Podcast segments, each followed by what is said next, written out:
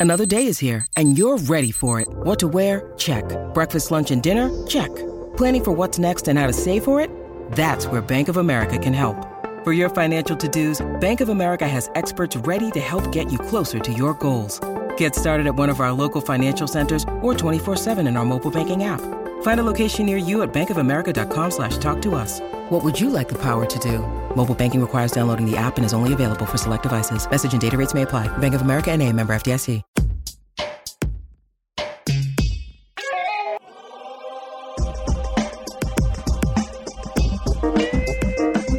Welcome to the drill down. We've got business stories behind stocks and a move. I'm Cory Johnson with episode number 186.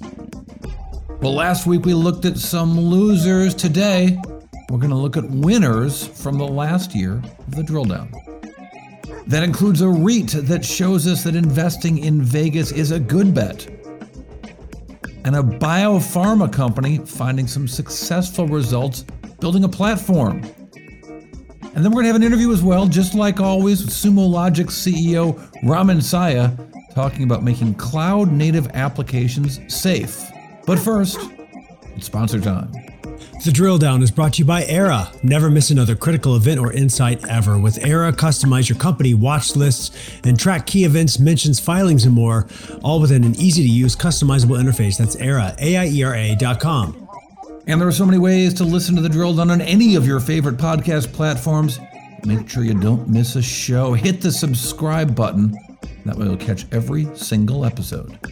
And the drill down is brought to you by Braintrust, a global talent network that matches highly skilled technical freelancers with the world's most reputable brands. Braintrust has helped clients like Bank of America, Goldman Sachs, Porsche, Under Armour, and more build agile tech teams fast at a fraction of the cost. Visit braintrust.com. That's B R A I N T R U S T.com to learn more. I'm Cory Johnson. Welcome to the drill down. We're going to talk about the business stories behind some stocks on the move. Joining me to help me do that, executive producer Isaac Webster. Isaac, I thought today, with a new year begun, we should look at some winners from the last year.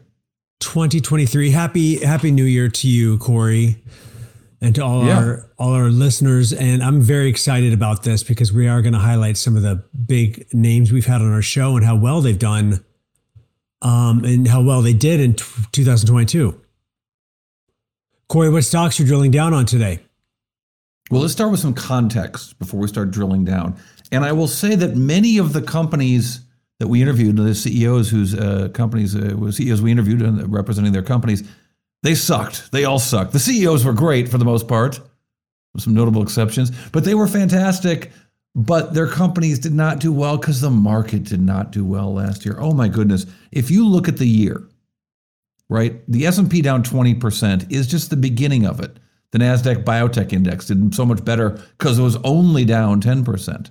But the Russell 2000 down 23%. The Nasdaq 100, those 100 giant tech companies that we know and love, down 34% in the year. So any company that was even down, you know, I don't know, 5 10% was vastly doing better than the market. I was talking to my son the other day about a stock that he owns that was up, I think he was up 5 or 6% for the year. I'm like, dude, that's a home run right now. Uh, the companies we're going to focus on today from our last year's interviews, the three companies I want to look at, um, all did much better than the market, and indeed were up, and some of them up substantially for the year. Are you trying to say it was because the CEO came on our show? If only that were the case, booking would be so much easier if we were the good luck charm. But I do think that the exposition of business models that we try to do with every episode does give you the chance to really understand what these companies are doing. And you're going to hear in these sound bites that we've we've clipped from the last year why these companies, what the companies were doing, and maybe start to hear how that was going to bode for some future success. And let's start with Dice Therapeutics. So Dice Therapeutics uh, trades under Dice, D-I-C-E, and shares have risen almost 80% in six months and are higher by 35% over the past 12 months. And when did we talk to Dice's CEO? We talked to um, Ed Judice. Again, the name Judice, the company's called Dice. Um, we talked to uh, Dr. Judice uh, back in May of 2022. Um, and uh, it's a fascinating company. It's early stage biotech um, uh, working on a phase one trial, at least at that point, they're working a phase one trial for psoriasis treatment. And what was super interesting to me was um, the notion of um, uh, well, a couple things. One was uh, the notion of going after a drug, uh, trying to develop a drug for which there are already efficacious treatments. And the notion here was that if they could come up with an, an oral therapy instead of the shots that psoriasis patients have to get these days, that that oral therapy might be better tolerated and taken more often just because it's easier to do so. But also that the the the bar for um, for a lifelong condition and, a, and for which there's already a treatment is so much higher. You're not testing whether the drug works or only if the drug works. You're testing how well a patient can handle the drug, how low the side effects are. And because things like psoriasis are chronic illnesses, something that someone's going to have for the rest of their life, they're going to be taking this drug for the rest of their life. So the again, the bar that they have to pass is so much higher. Well, after doing our interview, the company came out with results announcing that they indeed, at least in phase one trials, had surpassed that bar, that their investigational oral therapy for um, uh, psoriasis uh, showed that it actually helped a lot and that the patients were able to tolerate it well, at least in the phase one trial, and that they're going to apply for a phase two trial and try to move the drug along. And that's exciting not just because of the for the for the uh, uh, vast uh, numbers of people suffering from psoriasis, but it's exciting for this company because they're trying to develop a platform, not just a drug. That is, if they see that they can pick this lock, they're going to look for other locks, other diseases that look similar, and try to apply this to those diseases as well. Very hopeful results from that trial. Here's what uh, Kevin Judice had to say to us uh, about how he thought his drug uh, uh that he was developing, his company is developing, might be more than just a single drug and might indeed be a platform. I would paraphrase platform and biotech as they seem to have something interesting. I, I think they can do it again. If you could, if you think you can do it again, it's a platform. Does that make sense? So, so in other really, words, you can the treatment that works in this disease slightly altered will work in a different disease. That's the basic idea. Yeah, is that whatever approach you took to get to this interesting medicine for psoriasis could be modified slightly to give you an interesting medicine somewhere else. And so I don't you know, it's it's funny. Uh, plat- like everything else in biotech, platforms come in fashion, they go out of fashion. It sort of depends on what year you check in. Uh, but even when they're in fashion, and they have been in fashion for some number of years now, you still have the fundamental rub with a biotech platform, which is no one gives it any credit. You won't really receive credit for having one until you make a product right. that looks like a real drug. Once you've made it, then people get excited, like, well, where did that come from? Could you do it again? Uh, so I really tend to think of Dice Therapeutics in its current format as a company with some interesting drugs under you know phases of research and development, and we have used an interesting technology to enable some phases of that work. And as we go down to look for new drugs we might work on, we'll probably run the same play. We'll have the same approach, technically speaking, at various points along the way. Whether that qualifies as a platform or an approach or an algorithm, that's beyond my pay grade, right? Like uh, the, people like to think about that, and th- like I say, things come in vogue, they come out of vogue. What's never out of fashion is a good drug. If you can make a good drug that really yeah. helps patients, then you've got the bakings of a good company. And if that good company is is stop, you know, is is populated by people who really care about their work and are smart and work hard and you get the right investors, then you can potentially do it again. And that's really what it's all about, right? If you're trying to build a company that's going to last, you're going to have to be able to repeat whatever the first thing is uh, a couple times. And that, I think, fundamentally is what people mean by platform in our space. So, again, phase one trial, very early for this company, but looking very positive. Phase two trial, presumably on the way. They said they're going to apply to the FDA um, uh, sometime in the year 2023, and uh, we'll look for some uh, some news from this company about how that's going and how that that setup looks like. It's still a long way to go, but thus far the results have been uh, promising and more promising than we expected uh, when we talked to the company. Is what they were hoping for actually happened. And if you want to hear more from Dice, Dice's CEO on the Drill Down podcast, check out episode 154 from May 2022. I should mention that after the results came out, they also were able to do a uh, a fundraising. They did a sold some more stock at a much higher level, mind you, uh, because the stock got that big boost in October with those results. But that means this company's got a much longer runway than it had prior to uh, our interview. Cory, what is your next drill down? Let's take another look at Vici Properties. Uh, Vici Properties trades under Vici is V I C I, and shares have dropped 4% in a month, but they're higher by 5% in a year, just a few dollars shy of its 52 week high of 35 bucks a share. So, when did we talk to um, Vici Properties CEO? Well, interestingly, it was also in May 2022, just a week after we talked to the uh, CEO of uh, Dice Therapeutics. We talked to the Vici CEO. And one of the things I remember about this interview is that, uh, like many of the CEOs we talked to this year, uh, that was done from a, a, bedroom or a home office or something for this this company uh, for the for the CEO, because like so many of us, they were working from home a lot in the last year. Um, this is a REIT. It's a REIT focused on Las Vegas. Specifically, these guys own the land under which many Vegas hotels uh, operate, including be of, Caesars, of Palazzo, right? Caesars, right? Yep. So very big hotels, um, in the biggest hotels in the most um, economically active street in the entire world, that being the Las Vegas Strip. So much revenue derived by these hotels in this very area, and that while they do own hotels uh, uh, in lots of places uh, in America, um, uh, Lake Tahoe is one of those places. They own some hotels in the Midwest. All of the land is underneath casinos, and all of their income comes from rent. So they're not operating partners um, uh, in these businesses. They are merely rent takers in this business, and the owners of the stock um, are also the rent takers because it's a REIT and they have to pay out most of their net income um, to their uh, their shareholders.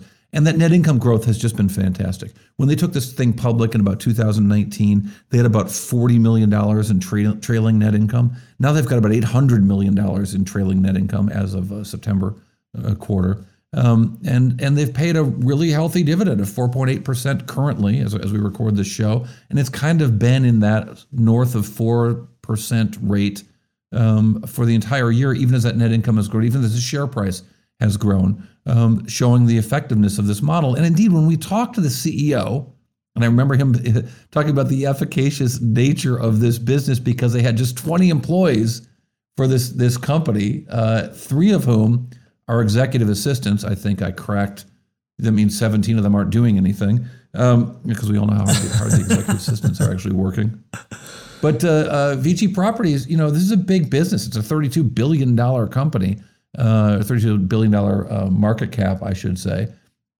And uh, like I said, $800 million in trailing net income, um, just doing fantastically well, but very different from hotel REITs, which end up as operating partners without operational control. And no one knows that better than the Vici Properties CEO, Ed Pitoniak, who used to run some hotel REITs. The fundamental difference is hotel REITs do not get paid rent. Hotel REITs operate in a model in which they end up being, their return ends up coming through the operating free cash flow of the asset. They're not allowed to operate the asset. They have to hire a third party operator to operate on their behalf. I will tell you, having run two hotel REITs and having done well only because we knew when to sell the goddamn REIT, hotel REITs, that it is a broken business model. Um, really? If you, to the extent that, that you and your your listeners want an axiom today, I will give you the following axiom: in any business where the op the operators don't own, aren't accountable for the operating leverage, you have a bad business. When operators get paid off the top and aren't really accountable for the bottom line, oh boy, it's not real fun. It's not real good for whoever owns the asset. Um, I feel the as, same way about employment, right? I feel the same way if, if if you can get your employees to understand the difference between net income and gross income and how they are solely responsible for that, yeah. you get a different kind of performance. But you also have to, you know, reward them in that way, right? You've got to you got to make sure that if the company makes more money, the employee makes more money. But then that's hard to do. Exactly. It's it's so much about incentive systems. So in our model, uh, we do not participate in the operating uh, results of the asset. We get paid a rent no matter what the results are. I think I mentioned we got paid 100% of our rent in cash on time during COVID. right? This is during a period when almost every hotel REIT in America uh, was having to borrow money to uh, to make sure they had the proper liquidity. They suspended their dividends. Uh, the, most hotel REITs that were in existence prior to the great financial crisis have never recovered to the stock prices they had before the GFC. Not before COVID, before the GFC. And it's because when times get tough, in the nature of their business model, they bear all the suffering. We don't. The GFC, the great financial crisis of 2008. That's amazing that these stocks, the hotel stock, hotel REITs, have not uh, regained what they once were, you know, 14 years ago, 15 years ago almost. Um, and uh, that just shows you, you know, the uh, the model matters. There's a Buffett quote that goes something like that. It says that when the when the reputation of the manager is great and the reputation of the business is bad, it is the reputation of the business that usually prevails. Ah, that's interesting. I haven't I haven't heard that.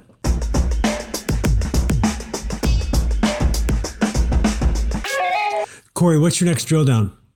Well, finally, I want to look back at our interview with the CEO of Absolute Software back in February of 2022.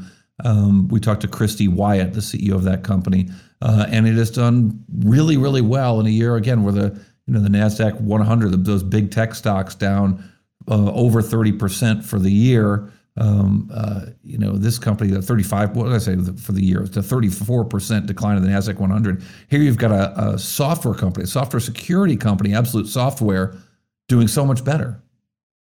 This was our uh, drill down episode 144. Uh, and Absolute Software trades under ABST. Shares have jumped almost 12% over the past month and have gained 18% in a year. So yeah, fantastic. Very well this is a in this market. It's not a big company. It's a five hundred million dollar company, but it's uh, it's interesting. It's self healing cybersecurity software for devices for cell phones for uh, and it's not the fancy software as a service. It's not network security. It's not zero trust. How many times have we talked about zero trust on the podcast in the last year? This is just software installed in devices.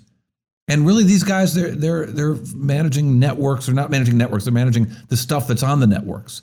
They're not managing who's on the, st- the devices. They're managing the devices themselves.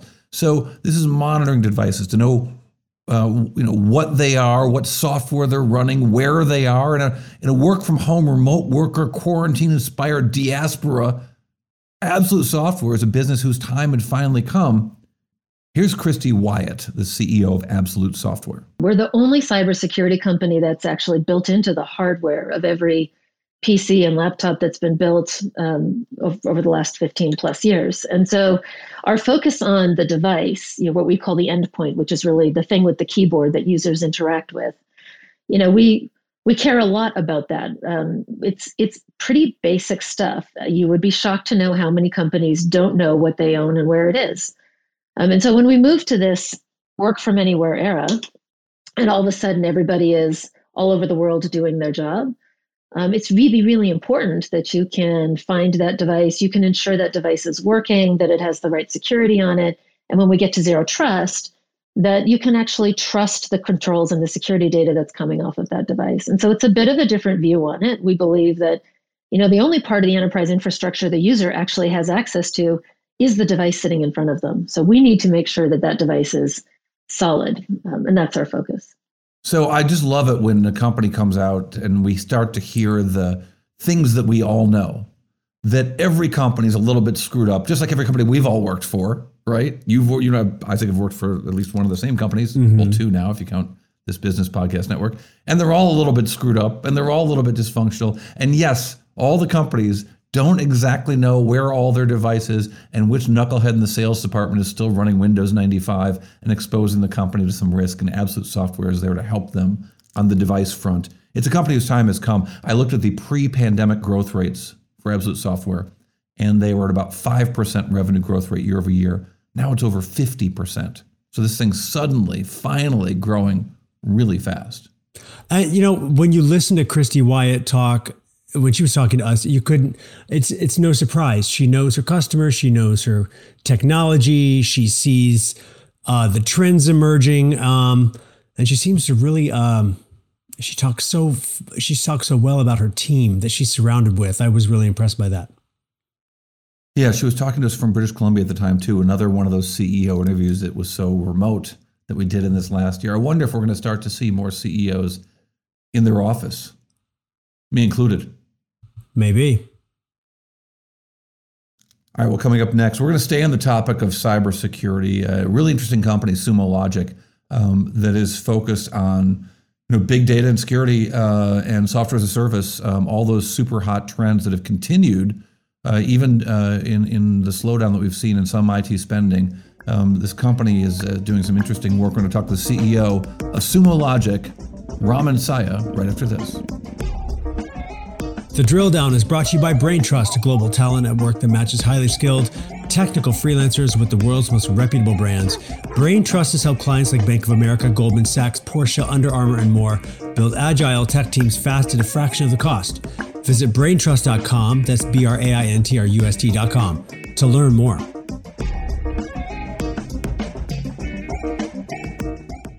All right, welcome back to the Drill Down Podcast. As promised, we are joined right now by Ramin Sayar, the CEO of Sumo Logic. Uh, Ramin, glad to have you. Yours is a fascinating company, and my challenge in this conversation is to either have you avoid all of the um, the buzzwords that are uh, that are just regular speak in the in the technology industry, or interrupt you constantly to decipher them. I don't mind doing either, but because um, uh, your, sure. your business is is is to me really kind of uh, uh, at the at the the biggest intersection of how technology is affecting all business, and that is managing mountains of data. Yeah. Well, let, us zoom out of kind of the tech speak for a second and look at our everyday lives. Um, you know, when you get up in the morning, the first device or thing you interact with is probably your mobile phone, right? Secondly, there's some other light switches or things in your home that you're interacting with. Then you get in your car and you're interacting with that. Then you get to work and you're interacting with that all those sources are powered by a similar thing an application or set of applications. And those applications are now dynamically different than they were you know three to five years ago let alone 10 years ago. And what's common across all those like you're saying is the volume the velocity and the variety of data the explosion or the tsunami of data that we're talking about. And it seems to me that that yeah, you know, as I was researching your company and trying to think of ways to talk about it, um, that that there's sort of two ways that companies deal with the data, and and one is thinking of new business opportunities, thinking of ways to mine that data, understand their customer, find new customers, create new products, whatever.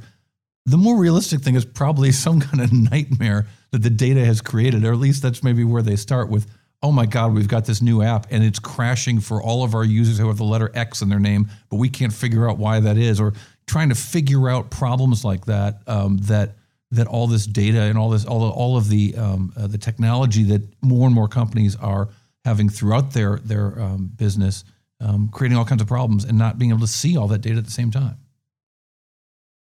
Yeah, I mean, so if you if you look at what Sumo has been designed and purpose built um, well over a decade ago, is to solve the complexity that we're talking about that practitioners every single day face trying to deliver delightful digital experiences to their end users falls in three buckets.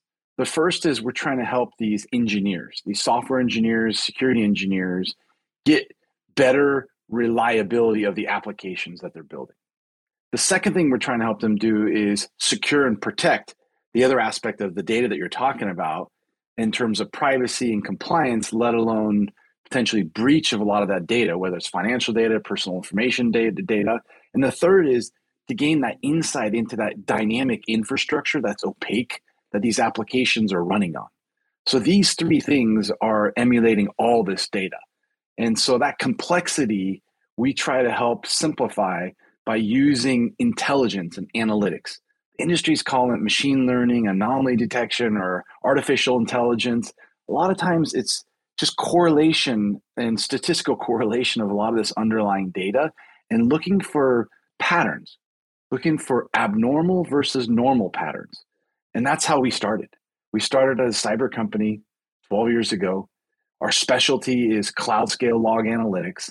And we expanded that to be able to address these three areas that I just talked about and we built a big business around it. It's interesting too. Um, uh, you've got a bunch of helpful videos and case studies. I don't know why every company particularly tech, enterprise technology companies, don't fill their investor pages with case studies as you have, because to me that just that really helps an investor understand how a business. It's what I try, always try to do in this podcast: is what did the business look like before? Then your then your solution comes in, and what did the business look like after? And um, uh, your case studies are so helpful in that, and and you do get a real sense of customers. Maybe they're starting with concerns about security. It seems that the dashboard that, that you create is so very helpful. Um, maybe it isn't, but I would, only a user would know. But um, uh, but it seems that the, the, the dashboards that you certainly show on your site um, represent lots and lots of information about what's going on from lots of different sources. And I think that's the other part of what you're talking about. It's not just keeping your stuff secure, giving you opportunities to fix problems, and giving you opportunities to create new businesses, but it's also the amalgamation of data from lots of different places internal, external, private, high, what are the, hybrid cloud, right? We all love that phrase right now. Yeah. Um, but you know, multiple. Yeah. Someone's using Google, uh, someone's using Azure, someone's using Amazon Web Services, all in the same business or all in different parts of their business. That's a lot of data. Yeah. So uh, one of the things that is really challenging about this conversation is that when you unpack this various types of data, it typically falls into what's called structured data, is well formatted. And secondly, semi structured data, which is kind of well formatted. And then unstructured data, which is not structured at all. It's, it's really complex. And you have to reason and decipher over that and correlate and compare that to the other types of data to ultimately deliver these dashboards that you're calling are talking about. And those are a lot of signals that we've reduced the noise from to be able to create these powerful insights. Well, so let's these break down some of the ideas right there. Action. So structured data might be an Oracle database, right? You've got your columns of, of information. You know what your input things are. You know that a blank is a blank, and and and, if, and something gets filled out as a piece of information. Your unstructured data might be an image, right, or or something that looks wrong um, or right. And your semi-structured is what? Just a poorly constructed database. Log. It's a log data. Yeah. It's a log data. So a good example of the structured is a metric, like the health or response time of a digital application or service. When you log into something via mobile application, how many milliseconds is it taken for your response from that request of clicking something to give you a result back, right? And then the rendering of an image, like you're saying, right? That might be unstructured because you're you know looking at a catalog or whatever else. It's semi-structured, right? Um, then as you look at the actions that I take, right?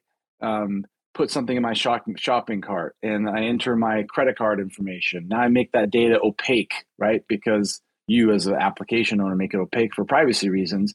And then I try to make sure I, I don't do anything to obfuscate or you know expose any of your privacy data on the app or in our transactional systems on the back end. And then I try to look at patterns of you versus other shoppers or other users in the system to understand normal and abnormal behavior, right? Because we serve the most um, impressive gaming platforms, the most impressive retail platforms. Like if you're paying with a credit card, the back end chances are is Sumo. If you're traveling on one of the top airlines in the US, the back end is Sumo. If you're using a mobile application to shop on eBay or this one or that one, the back end is probably Sumo, right? And when I say the back end, they've written these applications to ultimately take action, allow you to take action, but they need to be able to collect that information, protect that information, and then do something with that information, not only when the transaction's over, but even days or weeks or months later. Uh, one of the examples on uh, uh, in your investor materials was the suggestion that uh, there was some big within the dashboard. An IT person looks and says, "Wow, all of a sudden we've got a real slowdown in people's ability to log into the site." And you look and see, well, is that on a data center side? Is, is it is it a problem we've got with our Amazon Web Services connection or Azure connection, or is it a software problem in the application that we're, we're running, or is it a payment issue? And the idea that you can kind of start to alert yourself to the problem and then look through uh, on the same dashboard through all of the different app, all, the, all the different players uh, places that your your computing is happening on the cloud to figure out where the bottleneck is. Seems kind of amazing and, and really difficult. It is. And if you look at what we do on a daily basis, we're ingesting and analyzing more than a petabyte every single day. And so these are coming from various sources, like you're saying on prem, off prem, mobile devices, applications, infrastructure. And at the end of the day, what we're trying to do is distill this stream of data and uh, unknown you know data and known data in terms of structure like we just talked about into these meaningful insights so ultimately we can serve the developers and engineers who are managing their code like you're talking about or the environment being the infrastructure and so they can get back to doing what they love best which is building more code deploying more applications and similarly security practitioners to not waste their time investigating false alarms right and so the reason why this is really oh, important well, I think is one of your materials you called it alarm fatigue. Alarm fatigue, yeah, that's exactly where I was going. Is it's not just for security engineers, it's also for developers and DevOps engineers. Because all this data that we're talking about oftentimes creates false alarms with traditional tools that just do the what, the monitoring, versus what Sumo is really oriented towards is the where, the why, and the how. Not just what happened, where did this happen, why this happened and how do I go remediate and fix this to prevent it from happening again. And this is why we're trying to actually bring together these disparate teams in the traditional enterprise or in a traditional organization where security is separated from dev and or site reliability engineers and at the end of the day they need to work much more collaboratively together in this environment not only because we're all distributed now but because the rate of change the rate of change of deploying and updating code and applications and the rate of change, which is centered around the risk of surface of attacks being so broad every single day, right? And so that rate of change of delivering software and the rate of change of security risk means these teams can't work on their silos. These silos suck. These silos prevent to prevent those teams working more collaboratively. And a lot of the same information that they need is centered on logs. And we're the cloud scale log analytics leader in the market. And we built a business upon that to be able to give those intelligence and insights to these disparate teams, but more importantly, bring them together so they can communicate and collaborate and do what they love best, their jobs. And then not be woken up in the middle of the night for a false alarm. I would imagine that makes it harder to sell the product because the security guy is going to say, well, that's it's really an ops tool. I got to get ops to sign on because it's not just my decision. And the ops guy is going to say, well, it's really a product development tool, and and those are the, really the guys who got to sign off on this, or talk to the security guys. I'm not really involved, and that you could end up going around in circles trying to get a company to agree to buy your product. Well, what's interesting is um, we actually target uh, practitioners in security and secondarily practitioners in development. And we don't go to them with the premise of you need to work better with your counterpart. right? we go to them. You really should be nice to that we're trying to help the hallway. Solve. yeah, right. We're trying to solve what they're challenged with, which is, you know, reliability of the application, visibility into the infrastructure, and to some degree protecting of the data. Right, if they're a developer, and then the order for a security engineer is a little bit different: protecting the data, get visibility into the infrastructure that's supporting their tools and their applications, right? So they have a common set of needs. The difference is that we've purpose built solutions on top of the central analytics platform to serve their independent needs, but also be able to allow them to share and work together. I'll give you a good example. One of the largest uh, home improvement um, stores that you would go to to shop for fixing stuff around the house on the weekends, right? Unfortunately, had a business issue many years ago where their point of sale systems were actually impacted and they had a breach and loss of data. Oh my right? God, the same thing happened so to Home Depot. In, I don't even ask you to name your customers, but that did happen to Home Depot. I'm not talking about them. It's a different one in this case, right? okay. But um, what happened there was it galvanized the security team, the central IT and infrastructure team, and the application team to come better together, right? It was an event, a security event that caused that. Okay.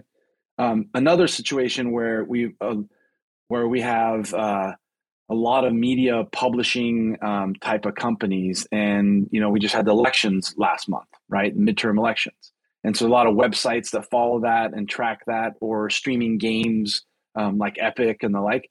And so there is there's a there's a culminating event. There's a one-time event where you're going to see a huge spike in volume right. of users and data. And, and this is hacking. where there's a war room.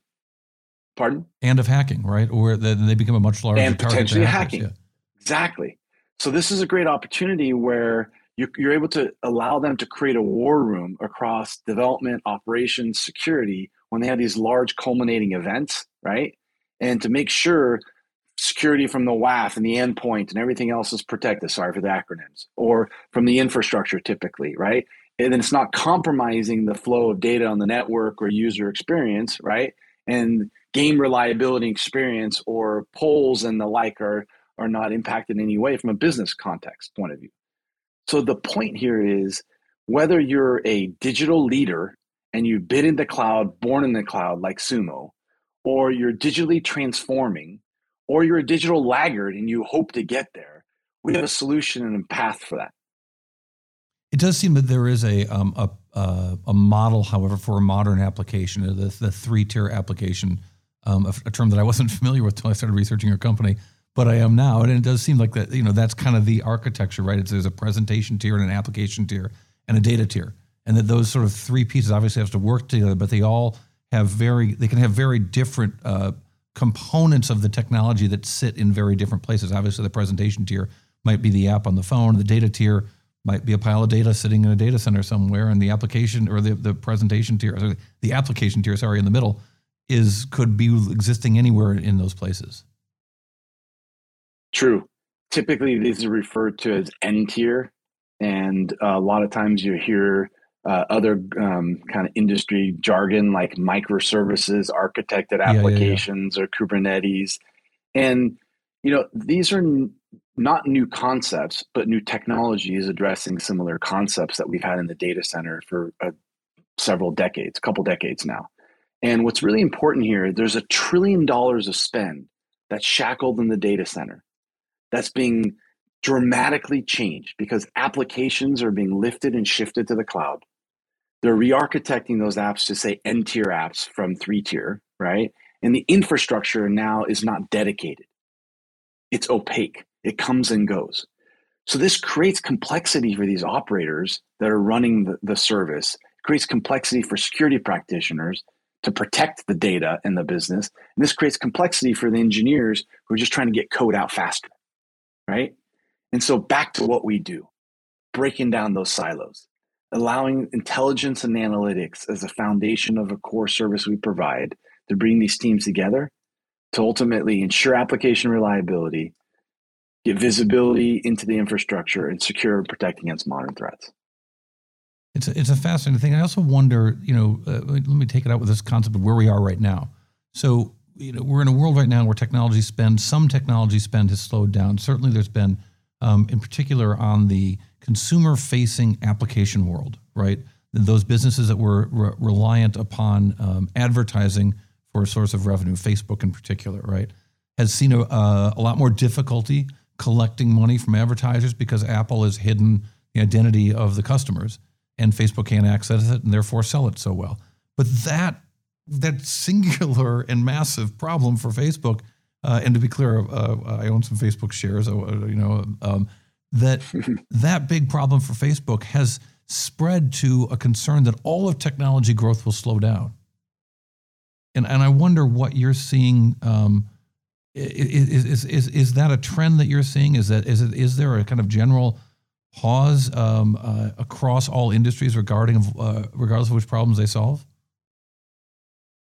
I don't necessarily agree with that. Um, I think the reality is the consumerization of IT, um, the impact that we see and feel every day from the various social applications and the mobile devices we use is only accelerating the opportunity for that trillion dollar spend that I referred to. Legacy applications shackled in the data center, right, on legacy infrastructure, on legacy tools that need to be modernized or gotten rid of.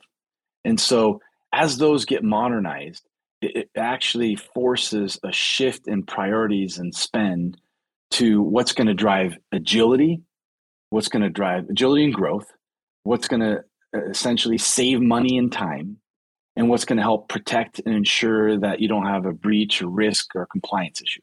So, priorities for a lot of enterprise organizations heading into next year will be centered around that.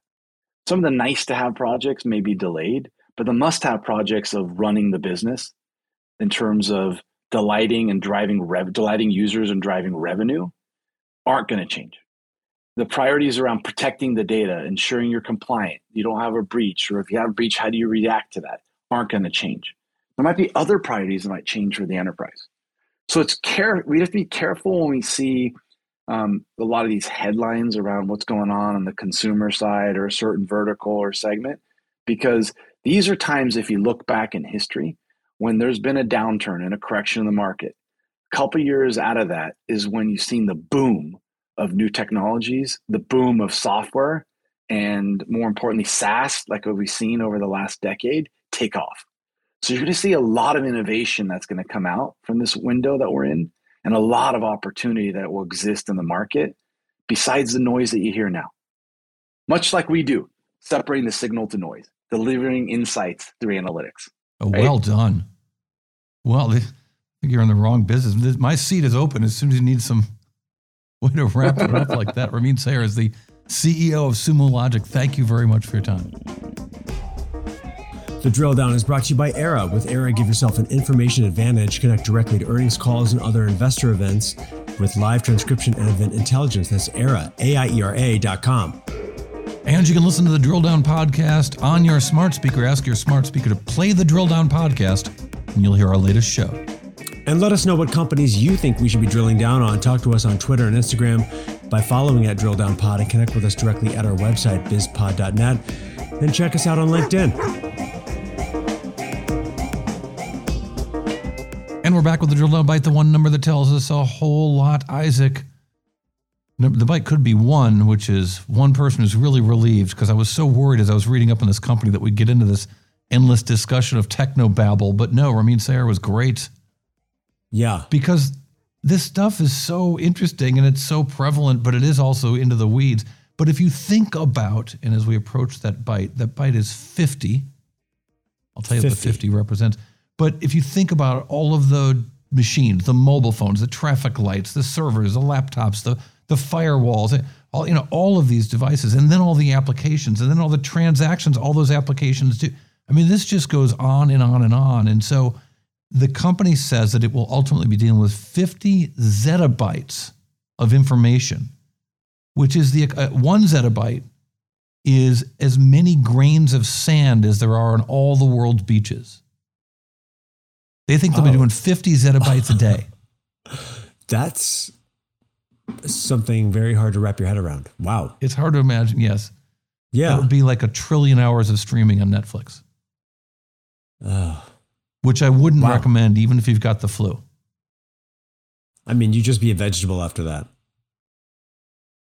Uh, well, we're glad you could uh, uh, join us for this show. This is uh, um, just another interesting one, another interesting company, and one we can uh, keep an eye on Sumo. for a while. Isaac Webster is our executive producer. I'm Cory Johnson. Ben Wilson is our editor extraordinaire. The Drill Down is a production of the Business Podcast Network.